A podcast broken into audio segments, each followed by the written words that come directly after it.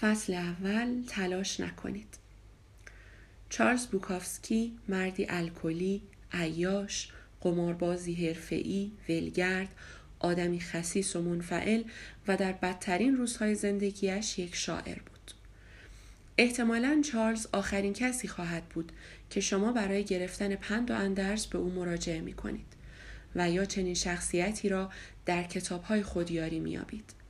به همین دلیل این بهترین نقطه شروعمان است. بوکافسکی می‌خواست نویسنده شود.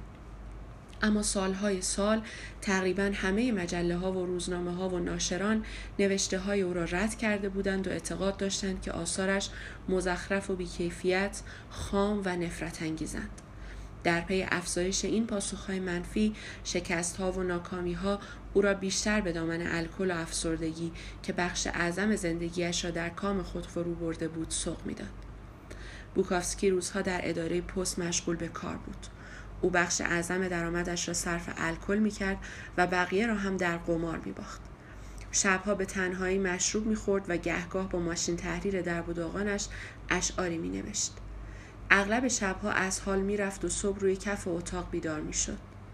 سی سال به این ترتیب گذشت که بخش اعظم آن در مستی و بیخبری مواد مخدر و قمار و اعمال غیرقانونی و غیر اخلاقی سپری شد. وقتی پنجاه ساله شد پس از یک عمر شکست و بیزاری از خود ناشر یکی از مؤسسه های انتشاراتی مستقل کوچک به آثار او علاقه من شد. این ناشر نمی توانست وعده فروش زیاد و پول هنگفت به بوکافسکی بدهد.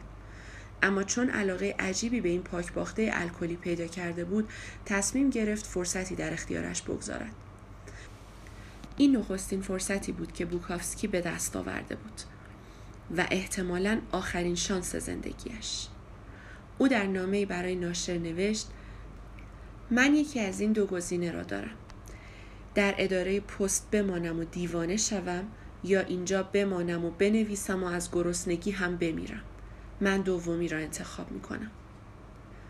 پس از عقد قرارداد بوکافسکی نخستین داستانش را در طول سه هفته نوشت و نام آن را اداره پست گذاشت.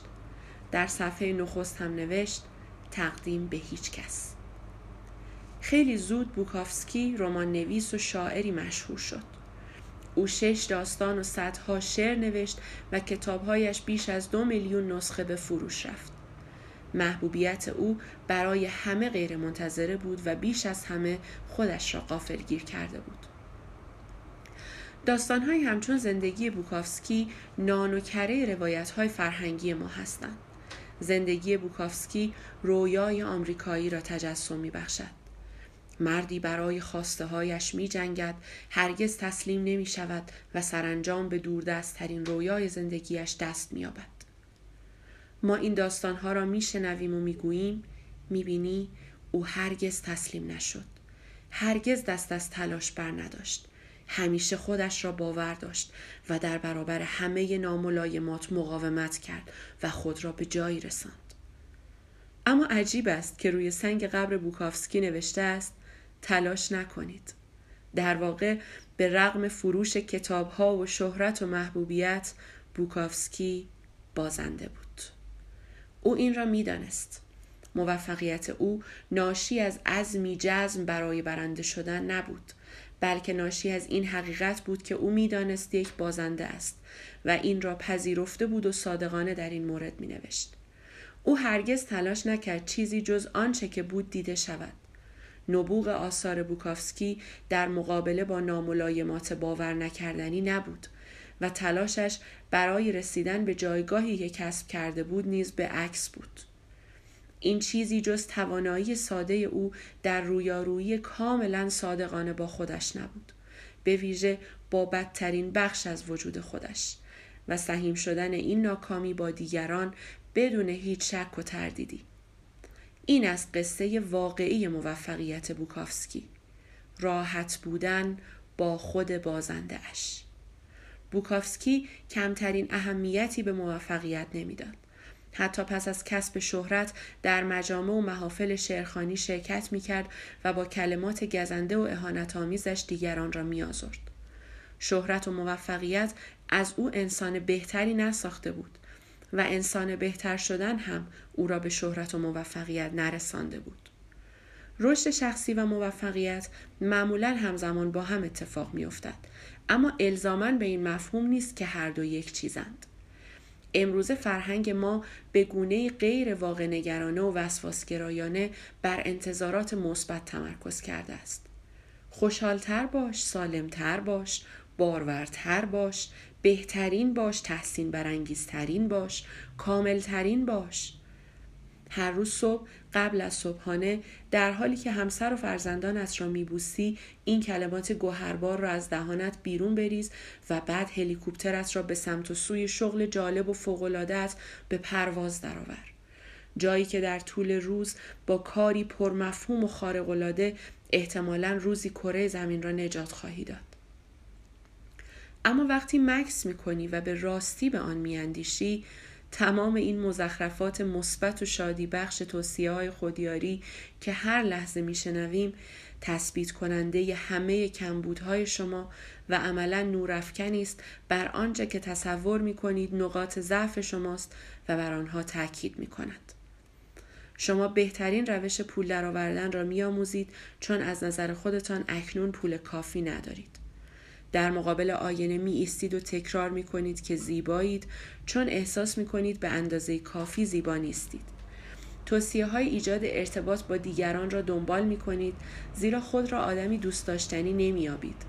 تمرین های تجسمی ذهنی احمقانه ای را انجام می دهید به این خیال که انسان موفقی نیستید. گفتنی است که این تاکید مثبت بر آنچه که بهتر و برتر است فقط یادآوری مکرری است از هر آنچه که نیستیم از کمبودهایی که داریم و از آنچه که باید می بودیم اما شکست خورده ایم.